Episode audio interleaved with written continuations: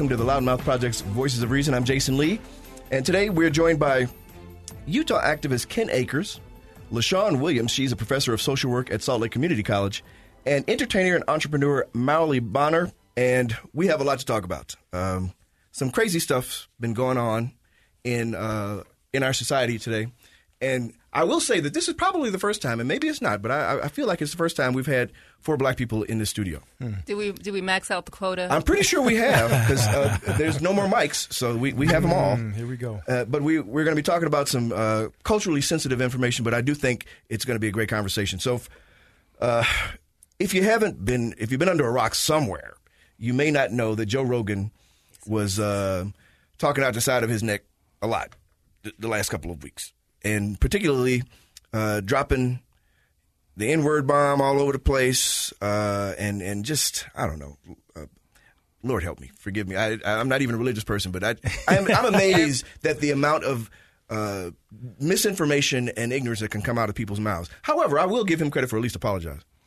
But then uh, I want to start off the conversation, however, with um, Brad Wilcox. He is a youth leader uh, in the Church of Jesus Christ of Latter Day Saints, and in Utah, it's a big deal.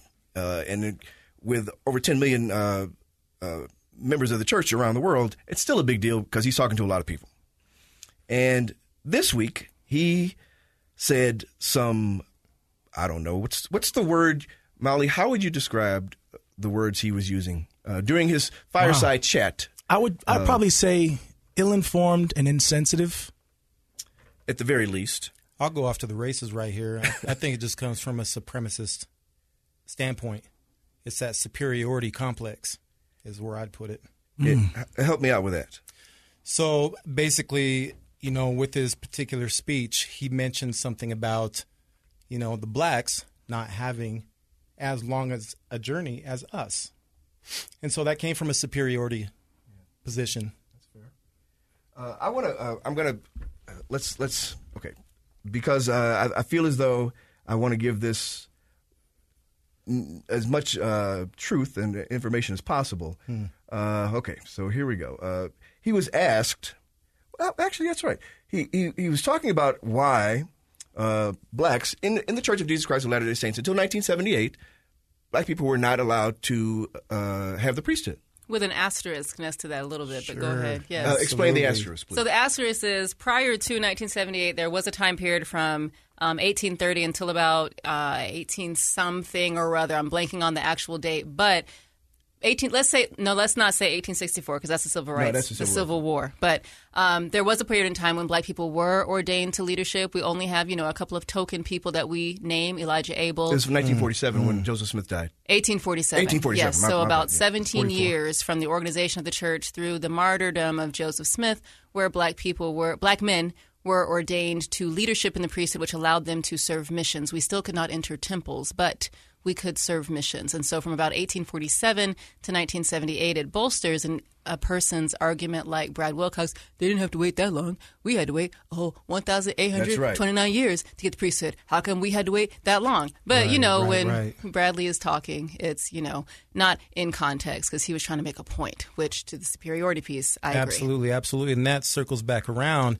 You know, even with his apology when he came back around with that, which, you know, he did apologize, you know, he was speaking about a particular subject. He was trying to position it, which he had no idea what to do. Correct. And so, therefore, he only walked into the conversation what he knew best. Correct. Back to the superiority. I'm going to, this is, uh, to give some context. This is his speech in his fireside, and he says, now sadly, you live in a time, you, he's speaking to the, uh, his, uh, the youth members, you live in a time where a lot of people get uptight about priesthood issues. One of the most glorious things we have in the church, and yet people want to sit and fight about it and get uptight about it. He's, this is, he said during his uh, fireside. And he continued, I don't mean to oversimplify a complex issue. I uh, sure think that we make it a lot harder than it needs to be, referencing the questions he received on this issue. So he says, maybe we're asking the wrong question. Maybe instead of saying, why did the blacks have to wait until 1978, maybe we should be asking, why did the whites and other races have to wait until 1829? Uh, 1,829 years they have, they've waited. Why did the Gentiles have to wait until after the Jews? Why did everybody uh, in the house of uh, his Israel, except the tribe of Levi, have to wait until. So he uses this as his argument, and but he, there are people who are listening to this, their mouths are agape, and then they're recording it, which I thought was interesting because this is how this came out. This isn't the first time he had said anything like this. Right, right, this is an ongoing issue. Uh, Channel Four did a news report about it uh, previously, so he has made missteps before and still had not yelled, uh, learned from it. And then he makes an apology later on. Uh, his apology reads in part two, as I'm going to get to this. Wait a minute. Okay, I'm not doing that right.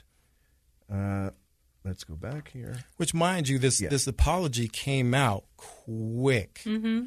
Because I mean, let's give credit to you know, I mean, we could drive the bus over this, but let's give credit to you know a lot of the individuals within the church too. That, that From- would actually from- bring it up. Absolutely. from my position, you know, from the, the activist position, you know, I got a lot, a lot of white folks that are that are that are looking at us, us, saying, "Hey, that wasn't right," and so you know they push back on this ordeal and they push back hard, and so that excuse me, and No, that's that brought up the the apology within that 24 hours. His apology reads My dear friends, I made a serious mistake last night, and I'm truly sorry. The illustration I attempted to use about the timing of the revelation on the priesthood for black members was wrong. I reviewed what I said, and I recognize that what I had hoped to express about trusting God's timing did not come through as intended.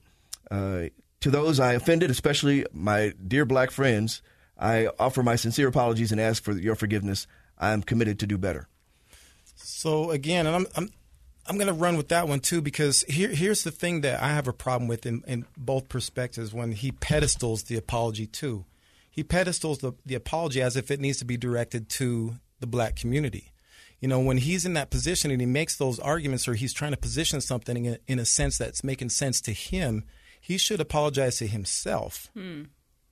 He should apologize to himself because he was uninformed about the ordeal. He wasn't he he took away from the part that he was speaking in an oppressive manner. And so he needed to correct that. Even though it could have came off offensive, which the apology, you know, is coming across, but he needs to correct his manner, not not the apology. Mauli, uh, you heard it, what were your thoughts? I mean, And by the way, okay, so I sh- Yeah. uh, full disclosure, you and LaShawn, both members of the Church of Jesus Christ of Latter-day yes, All my whole life.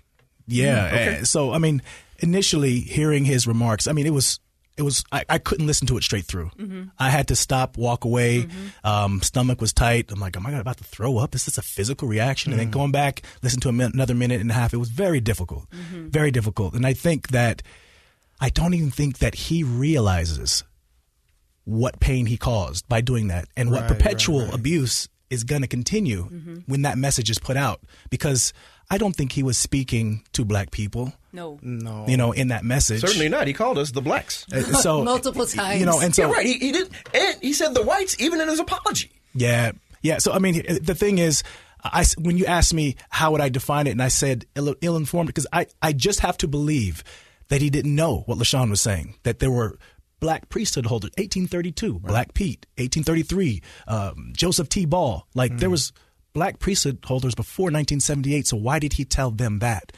But this is the thing. It mm-hmm. complicates the thing that he was trying to say. He said, Why did all of us have to wait until 1829? Now, here's the thing. Yeah, because all of us got it in 1829. White women got the priesthood, hmm. black men got the priesthood. So the question actually becomes, Brad, why did it stop? That's what he needs to address. And he thinks, why did black folk have to wait until 1978? Well, why did we have to wait again is the actual question. And his apology is garbage because he says, I was trying to explain that it was God's timing. God's timing restored the priesthood in 1829 to all. Right. Man's racism, white supremacy denied the priesthood to black people specifically from 1847 until 1978 and still allows leadership to perpetuate the issue of God's timing. It is not God's timing. People say "And all of the things happen on the Lord's clock. Well, we are the hands on the Lord's clock is what I've also heard. So if we're not making the moves to make changes, we can't keep blaming God. I think God might get a little bit upset about that. And I have seen some Old Testament stories when God got mad about stuff. I don't want to be on that side of God. Right, right, I want to be on the nice Jesus side of God. That's what I would like to be. And so I need people to understand that his apology it still doubles back on itself because he's continuing to lie, as you said, to Yes, sir. himself because he is, as you said, ill informed. Right. Because you can't know the history and then still say everybody had to wait, white people had to wait. Because the thing is, white people had to wait longer than the blacks. That's what he's trying, Trying to say. Yeah. Can I And- ju- can I just address that real Go quick? for it. I just think it, that whole message, that whole message in general, to say that. What about white people having to wait as long as they wait? Imagine, imagine, imagine. White people are eating this full meal. Black people over here are starving, and we give them a little scrap. Give them a little scrap of food. They continue eating their feast for years and years and years, and then someone says, "Why? Why do the black people have to wait before we can eat this big meal?" And he says, "Well, we didn't get our meal until." Like that is the dumbest thing to validate when you started your feast while other people are starving. Think We'll, we'll continue our discussion. I know we got a, a whole other segment, so I just want to keep us on time a little bit. Absolutely. Um, by the way, love all of you. I, I don't even you don't know how proud and how just I'm so happy today. Uh, we will continue this discussion because there's so much more. You're listening to Voices of Reason.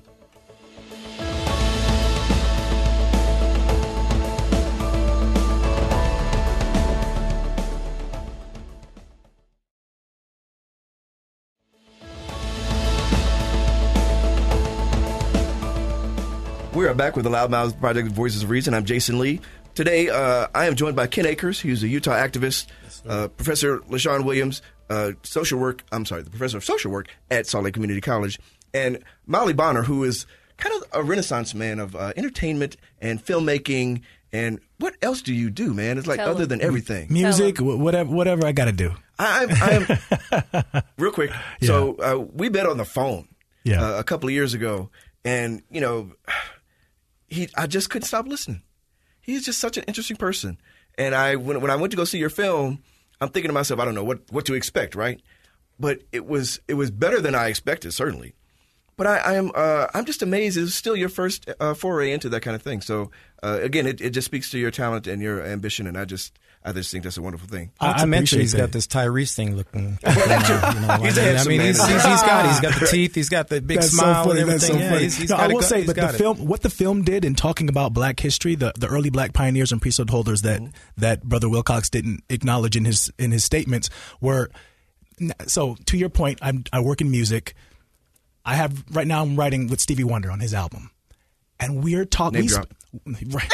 But here's the here's the thing. Where in the world would I be talking to Stevie Wonder about the Mormon Church? And I don't mean that in the pejorative sense. Right, I'm right, saying, sure. you know, and we had spent hours talking about the gospel and beliefs only because we're being transparent about the history mm-hmm. instead of saying instead of talking about the history. Sure. You know, so I just think it's so important for us to address the things from the past so that we can understand why we are where we are today. Can we talk about the past a little bit? Let's talk about the, the language, though. I mean, things fit in Let's, harmony. let's, we're gonna. I Yeah. just want to yeah, reset yeah. it. So, Please. uh, Brad Wilcox, uh, brother Brad Wilcox, right?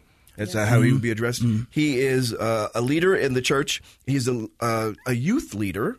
So he basically uh, speaks to millions of young uh, members about uh, the, uh, the word and and how to be a, a good Christian person. Sure.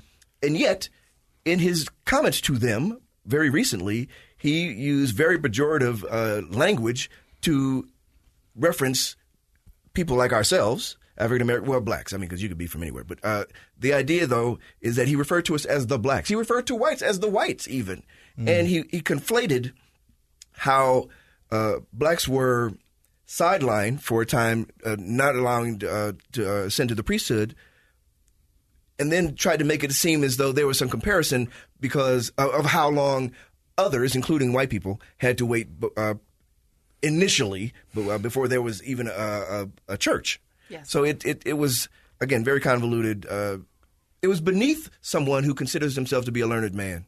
And certainly someone who considers themselves to be a leader uh, to young people who they are supposed to uh, aspire to be. Sure. And so you were saying, I'm sorry. Yes, sir. Yes, sir. No, you're perfectly fine. I think so. We go back to the language. You know, we were talking about the, the has and the has not. You know, we, we speak about those things sometimes. And when you speak about individuals that say certain things in society against racism or racist mentality, you know, some of these folks will say things, you know, just as simple, just very as simple as BET or Black History Month. Mm-hmm. Well, why do they get the Black History Month and we do not?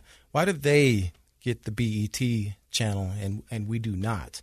And so here we are, listen to you know Brother Wilcox. Why do they or why do we? And it's the same language that lines up for me. It's so, other. I mean, yeah, absolutely. It's the same language for me. And so, you know, as me being a black man, when I hear that, right, when I hear that language, it all lines up for me and it sends up every red flag. It triggers everything. And my alert is on full blast. I'm paying attention to everything around me at that point. So that's what the problem that, you know, leads me down the path that leads me down, excuse me. LaShawn, I mean, I mean, you kind of brought, broke it down as I, I guess succinctly as we could. You've heard this your, your life. I mean, both you guys. Uh, I, I'm not trying to tell everybody's age, but y'all Both of you 40. people. hmm Yes. Here we go. So uh, you've had to deal with this for 40 years, being uh, in a minor- being a minority and a minority in in a church. Correct. And it's a church. uh, It's your life. Uh, the, I'm not a person of faith, but I understand how important one's faith is to them. And so when you've had to listen to the controversy all these years, and then have someone who you know is uh, in the hierarchy of your church just uh, be as obtuse as he was, you're, you're, how, did you take it, and and how do you look to it and say, well, there's something more than this, and we can't allow this to, uh, you know, demean what we know to be our, our true faith. Oh, it was tough because Brad Wilcox has written this book called The Continuous Conversion, and I have highlighted and underlined and circled and referenced and um, sent people paragraphs and quotes out of the book because the man is so good with analogies. Mm-hmm. He's beautiful when he talks about the atonement and about the power of grace and how God can fill up every single gap, and you don't have to do anything more than believe and try. He is fantastic with that, and I was like, now I got to burn the man's book. I was so upset. Mm. I was mad. I was like, I gotta bet, I gotta burn all of Brad's stuff. My friend was like, no, no, no, no. God can use imperfect people to do good work. And I was like, okay, okay, okay. Because I got to do a lesson on the Old Testament. I got to talk about Abraham and Lot. So I understand that God uses imperfect people, but it's like in 2022, it, and it's not even the imperfect people thing. It's the rhetoric that we have as, as the church and as a faith is if you listen to your card carrying member of the Church of Jesus Christ Latter day Saints, you will hear language like, we are the only true church. So if you are the only and you are restored and you are the only ones that has Christ at your head, how do you walk around saying crazy stuff that has been disavowed for almost 10 years at least?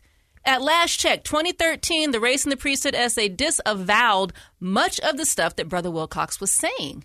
Disavowed it. So how are you, Brother Wilcox, in leadership of the worldwide church, and now you're going counter to the 2013 Race and the Priesthood essay, and then your apology continues to purport this notion of, I'm sorry, I was trying to articulate God's timing about being racist to all of y'all, but I used a bad example. But you said God was racist, and that's the wrong part. Mm-hmm. So you can't even apologize in a more perfected way. So, yes, he's an imperfect leader, room for grace, fine. What about accountability? Like, I want him to go back and read his book and be like, you know what, that continuous conversion and the grace, you better start asking for some extra measures for you right, because right, I right, expected you to know better and do better. That seems like a loophole for me, though. A loophole, how? The forgiveness. Mm-hmm. You know, when we, when I mean, But aren't we all supposed to forgive? No, I, I get it. I get it. I get it. I get it. But you know, here we go. We talked about accolades earlier. You know, we talked about profound individuals and their their stature where they fit in society. You know, that kind those those accidental mishaps should lessen. It should come to a peak. You know, when you're broadening and you're learning at the lower end of the spectrum, you have quite a few mistakes, and that's what sharpens your spear. Mm-hmm. When you get up to the top, they should be very few. Right, you should have many fewer of those incidents. That's right. Absolutely, absolutely. So- Well, but I mean, so in going back to your point, I'm I'm shocked that you tell me that he is great at analogies. Oh, he's 'Cause so good. He could not have been any worse. That was this case. terrible. Yeah. and, and to me, like I feel bad for other uh, church members because this this was their guy. He, he's he's supposed to again be a person who helps. Um, make young people feel like they they love love love their faith and they want to do the best they can to uh, you know present it to everybody in the world but he just literally submarined their efforts to a pretty large segment of the uh, population on this earth and and certainly in America so how how do you and Mauli we only got two minutes. But like so how do you look look at that? And then somehow you you offer that grace. What would you like him what would you like to see him do to uh, redeem himself? Oh wow! It would it would be he would have to do what a lot what would make a lot of people upset, which is sit down with black people, people Thank of African you. descent, and understand why it's painful. So I, I think the apology, thank you so much for doing it so quickly. But now let's learn. So let's actually learn why. Because usually, um, especially since George Floyd, my white friends that do something, say something, and their quick response, oh, I'm sorry. Okay, sorry, I shouldn't have said that. I'm like, but let's talk about why. Right, Otherwise, right, you're going right. to keep doing it. And so I hope that he wants to learn about why and the damage that it is. So when I was th- with the age of the kids in that class, uh, in that fireside, when I Mm-hmm. was their age, I was had made to stand up in front of my seminary class. And they said, So he these are said- teenagers This is, yeah, Mm-hmm. 14 years old. And the man, my teacher says, stand up. You see the color of your skin? You'll never, you'll never see Christ. Ooh. He said that to you? He would have saw Jesus No, right but then, here's and the I thing. would have been to jail. So here's the Oh, thing. man. Here's the thing. Because of the teachings that that the people have questions about, the youth right now. So he said, "You'll never see Christ," and it's because of color of skin and this and reason and Cain, all these things that Broke it all down Yeah, to you. Yeah, and all these things that have been disavowed. Yes. But because there is not thorough acknowledgement of the pain and suffering and racism See, that that these things- causes people that live within the faith, then instead you have someone who says, "Don't worry about them. Worry about you." And that is so damaging. See, these are the things that need to be heard, though, because it's again the apology, right? The the apology happens today, but the ripple effect is still rippling, and You, that's you got to apologize at some point. sure. But I mean, you set the stone for others. Right, right. Well, and again, I, I'm like you. I I hear these things, and it, it hurts me to know that you had to hear that again. Yeah, it's something that means so much to you, right? But uh, we always have to uh, err on a. Not all people are bad, and even smart people do really, really, really, really, really dumb things. Fair I'm not letting him off the hook because what I heard was, uh, as we've been talking about, this is something that's in him and he has to deal with that. Right. He has to, uh, you know, find it in himself to be better, not do better. Right, right, right. And and I don't know, you know. but we need to see that. We need to see that. We we do, but he needs to see it first. Sure. Uh, we got to uh, switch to another topic of more ignorance, unfortunately. But this- I know it's it's it's shocking and very rich too. The guy is. Uh, we're going to talk about Joe Rogan uh, in our next segment. You're listening to Voices of Reason.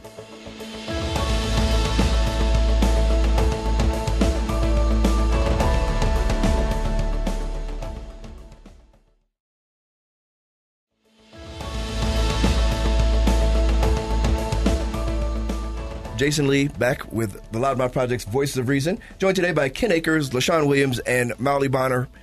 Okay, we are going to switch a little bit, and it's kind of like a detour, not even a, a, a sharp turn, because we're still back in the racist part.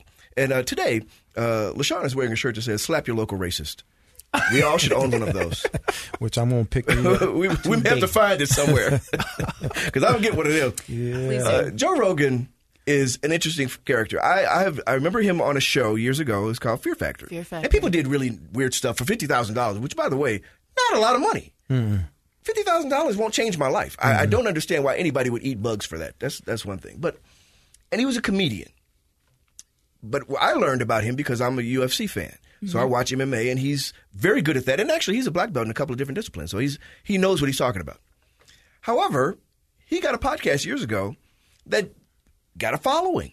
So much so that Spotify paid him $100 million last year to do his podcast. So, as you would imagine, he don't work for money no more. And that's money he's going to get no matter what because he has millions of people listening to him. But if you listen to his podcast, sometimes he can be quite obtuse, and other times he can be quite ignorant. But I didn't know this, but uh, there was a, um, oh, a collage, a collection, a mashup of him over the years, and this was many years ago, by the way. This is over a decade ago, but it was very regular. On the regular, he's dropping the N word. I mean, like if you listen to it, uh, Google Joe Pod, uh, Joe Rogan uh, N word, and you'll find it. You cannot believe he kept saying it over and over. And, and, and first of all, nobody talked about it. Mind you, this is the hard R. Oh no, I know. He, he well, he's not us, but he, so he's doing his thing. But but but the whole point is that it was just so ridiculously. It just fell out of his mouth hmm. all the time. Uh, somebody finally hears this, and and then he has to apologize. Now this is after he apologized for saying a bunch of other crazy stuff about COVID, mm-hmm, mm-hmm. because he's been putting his foot in his mouth about that for months now, and even after he got it, he kept being silly. So I want to ask you guys: Have have, have you heard it? I have. LaShawn, you've heard it, and you have Yes, not sir. heard it. Okay, No, Kim. no, I- I- well, I- I can't play it here because Yeah. we ain't saying that. No, I here. watched it. It's a non-N-word uh, zone. so, Mauli, I'm gonna start with you. When you first heard how much he had said it, what were your thoughts? Okay, so I feel guilty about my thoughts because I felt like, oh no, not Joe. I love Joe. oh man, he's a good dude. Yeah. And then that made me think, man, why is that the first reaction that we give when a white person does something terrible? Is Well, but they're a good like. guy. They're a, Yes. but, but that's what comes out. But if a black person does nothing. And something happens to him, we find the dirt on him. Well, Yeah. you know he's a Yeah, yeah, yeah. You know, He's and so I, or I feel right. guilty that right away my reaction was not the pain that it's causing black people, but like, oh, not Joe, he's a good guy. And so I hate that that was my initial reaction. Hmm. And then I hate that it's not going to change anything Mm. Right, right, because right, right. the people that listen to him are listening because he does that. Yep. So they put the it's he, he's he set the tone, you know, because what's happening now is amongst you know a lot of the white folks, they're saying, well, why can't we say it too? And the answer always is the same reason. If I'm if I got a, a sibling, and the guy next door calls him an a hole, hmm. we got a problem. Right, right, right. Just because he heard me say it, don't mean you got the right to say it, right? Because there's a familiarity that allows people who know themselves and each other better to say things that you can't otherwise say. It's rude when somebody else says it. It may be rude when I say it, but it's it's offensive when you say it. right, but you're talking about a face to face manner though too. I'm talking about at all, man. I don't. Look, Yeah. I don't. I don't call women. You know the B word. Sure, sure, I don't sure, drop sure. the N word. You know I could, and in fact, Right. until I was in high school, I did. But that was 40 years ago. That don't come out my mouth no more. Right. Because I know better, and I know why. And so when I hear people make that, uh, and I know, I know you didn't say this, but I, when I, when I hear white people or any non-black person say, "Well, y'all say it," I'm like, "Well, that's because we say it. Don't mean you could say it." And if you were in a certain circumstance, you would know better than to say it. Because if you go to South Central saying that, right. you won't have no teeth. Look, man, I you know I spent my time in the military. You know, I grew up here in Salt Lake, and um, by the time I got in the military, that was a thing. A lot of the fellas were saying the word. You know, they was just Is talking this uh, amongst each other. all, all racist? Yeah, all races. Everybody was saying it, but I mean, I grew up here in Utah, and I heard that as a child. You know, from a lot of white kids. So I disowned that word from jump. You know, so for me getting in the military, you know, I didn't appreciate it being said by anybody. I'm surprised that the military allowed that to, uh, uh, you know, proffer. I mean, how, how is it that uh, either non-commissioned or commissioned officers being around that wouldn't say, "Hey, that's that's no go." Well, you get you get fellas. You know, it's just like football team. You know, you get fellas. We can get around each other and say certain things without everybody hearing what's going on. Okay. You know, so I mean, there's it, there's loose conversations that happen. Interesting. But I mean, you know, in those circumstances, it was it was it was never in a position, you know, for me. So if I hear it in any sense, you know, I don't agree with it whatsoever. Sean, you have children. I do. Um, what do you tell them about the whole idea of using an N word? Well, um, I have to come at it from the position of a professor who, who discusses language and its usage thereof. My children have a different experience because they're very, very, very light, but they know that they are very, very, very black. And so they're at an age right now developmentally where we're talking about it. So I have a teenager and I have a tween. And so we're talking about use of language in the school setting, but also at home. And I try and keep every conversation on the table. And so uh, my oldest actually had an experience where a child at school said to my kid, "Oh, that and we're feisty." And I understood the kid was saying it as a slang and how the mm-hmm. kids use it as like the hip hop pronoun. My child heard and was like, "He called me the N word." So then they all reported to the principal. Now, what happened to me? I go in, I go to the school because, of course, I go to the school. I was like, "Hey, let's have a conversation." So, and the principal said to me, "Well, you know that your kids don't really look." Black and I was like, but my children know mm. that they are black, And, your they, kids know that they're black too. very much so. They My do. children know that they're black, Right. and they know that non black people do not use that word with them. So it does not matter what my child looks like to you. My child knows who they are, and they will not be called the N word by this other person of color. So, of course, when the other parents got brought in, we're people of color too. We don't understand why our child would say that kind of a word. And I'm like, it's because y'all are all socialized to do it. And you want to say it, but you don't want the consequences that come when somebody holds you accountable Right, for right, right. saying it. My what I don't like is the idea that uh, the the uh, the educator, the administrator, says your kids don't look black. First of all, you should be pissed that anybody said it in your in your school, Right, right, right. no matter what color anybody Right. is. Why did he have to identify? Is What- my that- problem. that is totally different. That is that Right. is completely uh, uh, irrelevant to this Yes, conversation. sir. It is, but Yes, it sir. speaks to the fact that people do not register the information without phenotype phenotypes. Okay, if somebody doesn't, I know. I'm academic on me. sorry. I'm now. using my SAT words. I pre- right, I know. I know. If someone down to me, doesn't please. have, you know, brown, black skin, uh, just the the typical features of a black person, my kids are very light. They're very like white presenting, if you will. But my kids know that they're black. Are they lighter than you? Right, right, right. Yes. Oh, because you ain't you don't present as a white person. Thank you very much. I appreciate that. I appreciate that. But I'm not the darkest sister in the room either, and I have to also Well, accept you, that. You're looking at me. Uh, Look, I'm just saying. I'm my just saying. Kids, I mean, we, we're the last people to be talking about this. you but I- right. You right. My kids, though, It's always I have light to. skins, man. I It's ha- true. it's always light skin behavior. You You can't can't. You can't. It's just it's shady and it's, it's difficult. But my kids know who they are. And I've made it a point to make sure I said, listen, you will have a different walk in this world because you can see both sides. You will be in conversations and folks will not know you are black until you tell them. You still have a responsibility to interrupt, to disrupt, and to correct. And so it's a, it's a different burden for my kids. But it just shows you that educators are not primed to not even just recognize the word. They say, I have to see a black person for the word to matter. That's how they make the connection.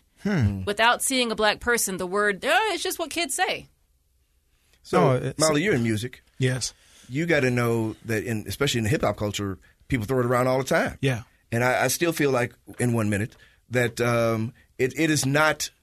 We have to stand up and say, you can't say that. I mean, as, as a person in music, have you you had to deal with that? Uh, and Here's the thing. I don't feel that way.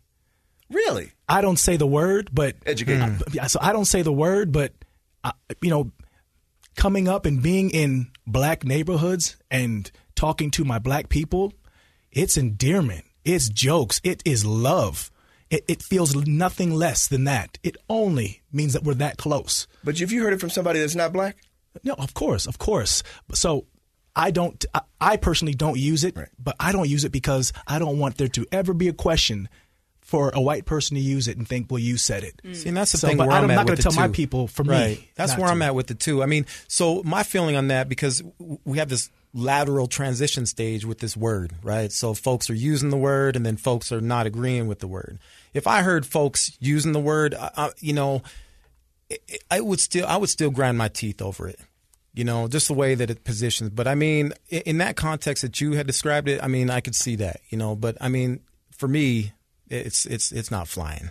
When we come back, I, I, I'll I'll let you go. I'm sorry. No, you're good. I can wait. You're going to start uh, because Joe Rogan apologized, and actually one of the better apologies I've ever heard. However, he still started a ball rolling that is hard to get stopping. That momentum is going now. Hmm. We'll continue our discussion when we come back. Starting now with Professor Williams over there. You're listening to Voices of Reason.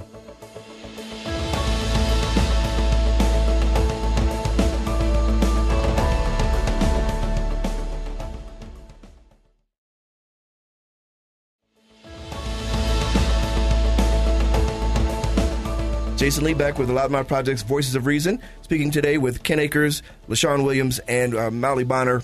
We are talking about language, its impact, and and as it relates here, race in language, because we have we started out with uh, Brad Wilcox, who is a, a, a leader in the Church of Jesus Christ of Latter Day Saints, making somewhat I would describe as disparaging remarks uh, and using disparaging language to explain a situation which he only dug himself a hole in. And then Joe Rogan, who apparently just thought N word in, in the 2000s was a thing, you know, because he was dropping it every show, it, so it seemed. But he did come back with what I thought was a pretty uh, sincere apology, owning up to the fact that he did use it a lot. He did try to act like they, uh, this mashup was taking stuff out of context, but I'm like, nah, dude, if you said it that much, not, not a, there's not a whole lot of context going on with that because that's not a word you would lo- use in everyday language. And there are over a dozen examples of you using it.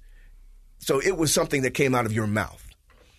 But he did say he doesn't use it anymore, and he said it was stupid and ignorant. Okay, I'm good with that. That's that's owning his mistake.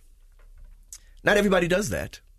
And uh, LaShawn, before I rudely cut you off, you were going to explain, you know, kind of as, as Ken was talking, you know, we we all feel a certain way about things, and we we address them as we know how, whether it's language coming from a, another black person or a person who is not uh, of color. It, it can be it can be dicey. You you have to kind of uh, navigate those waters while you're in them. But I do feel like in my life, as I've been able to learn what language to use and what language not to use, and and in who in front of who I can, I don't curse in front of my mother, and I'm 50 years old. I can do whatever I want, but I don't because that's respectful. The same way I don't want to hear a white person say, "Well, black people say it all the time." Mm. That doesn't mean you should do it, mm-hmm. and it certainly isn't respectful, no matter how you uh, carve it up.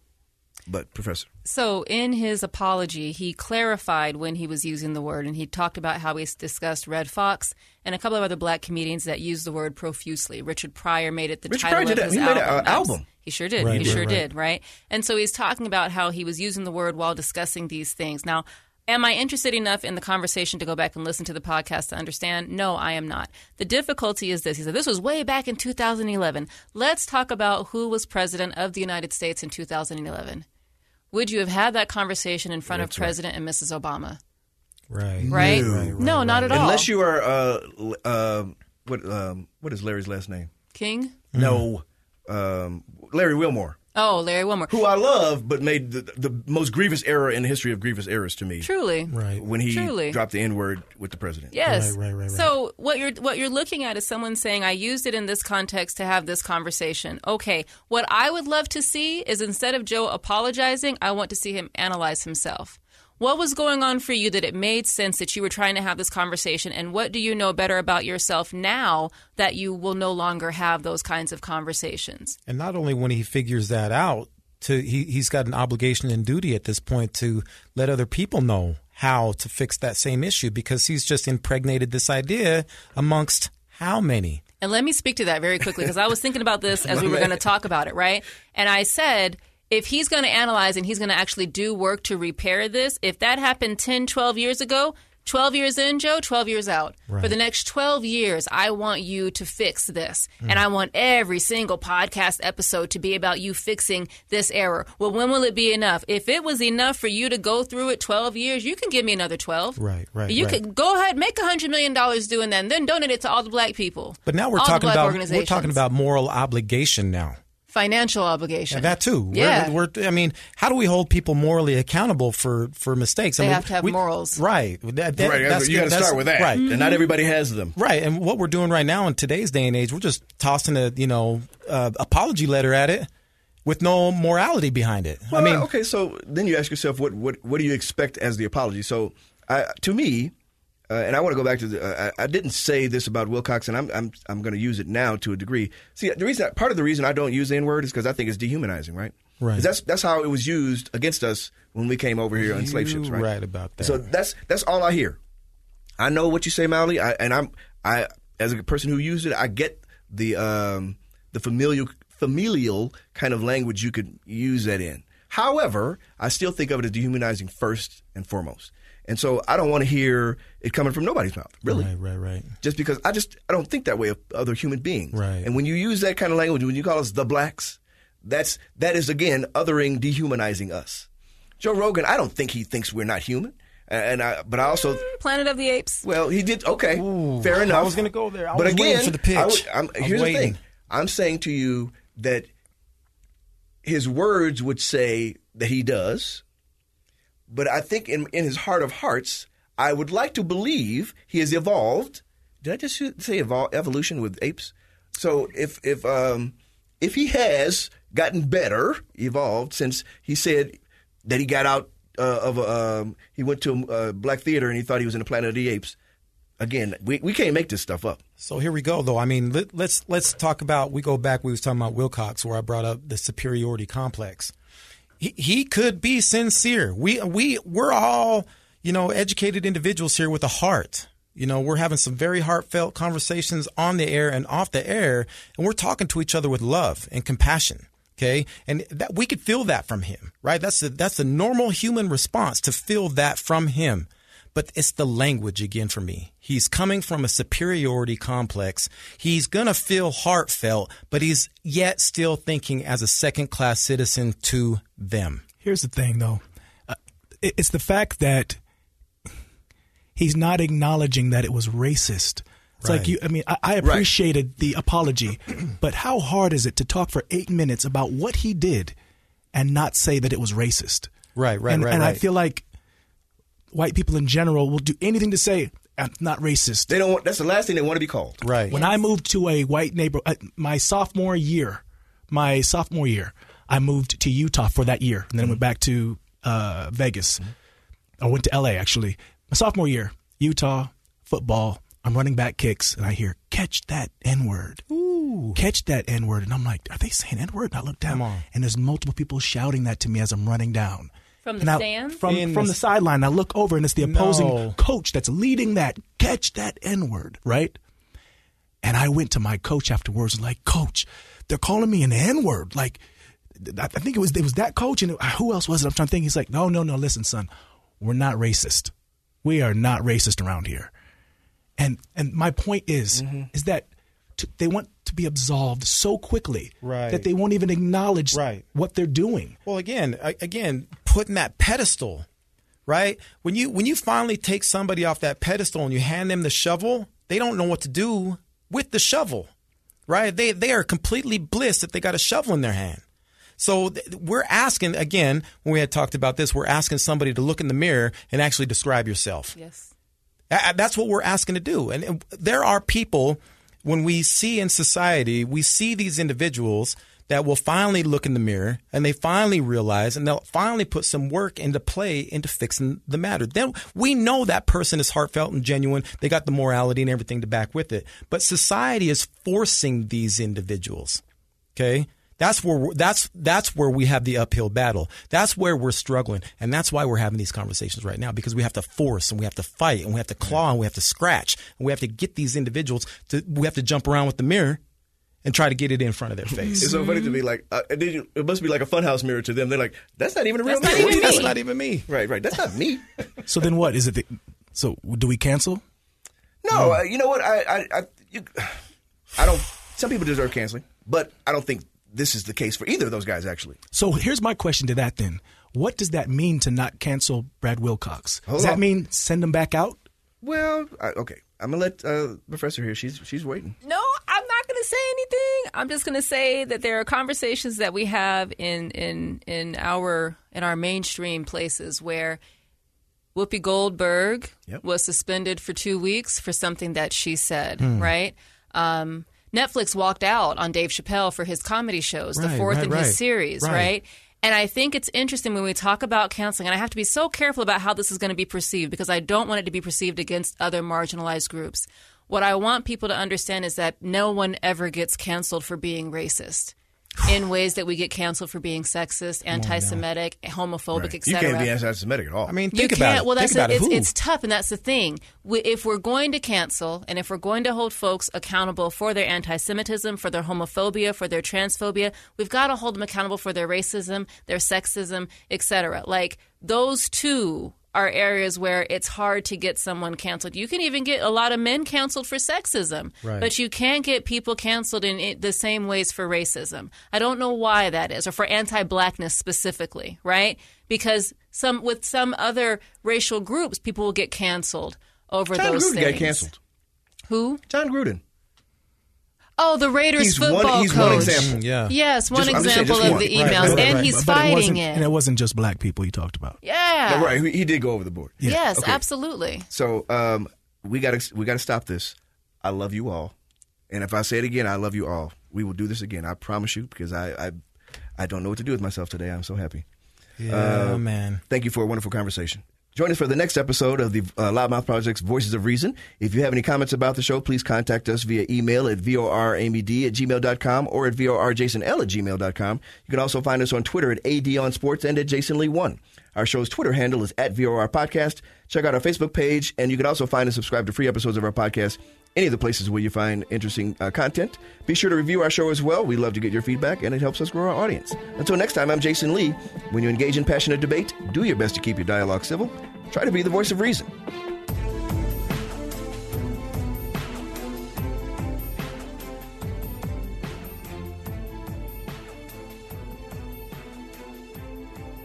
Voices of Reason is a production of the Loudmouth Project.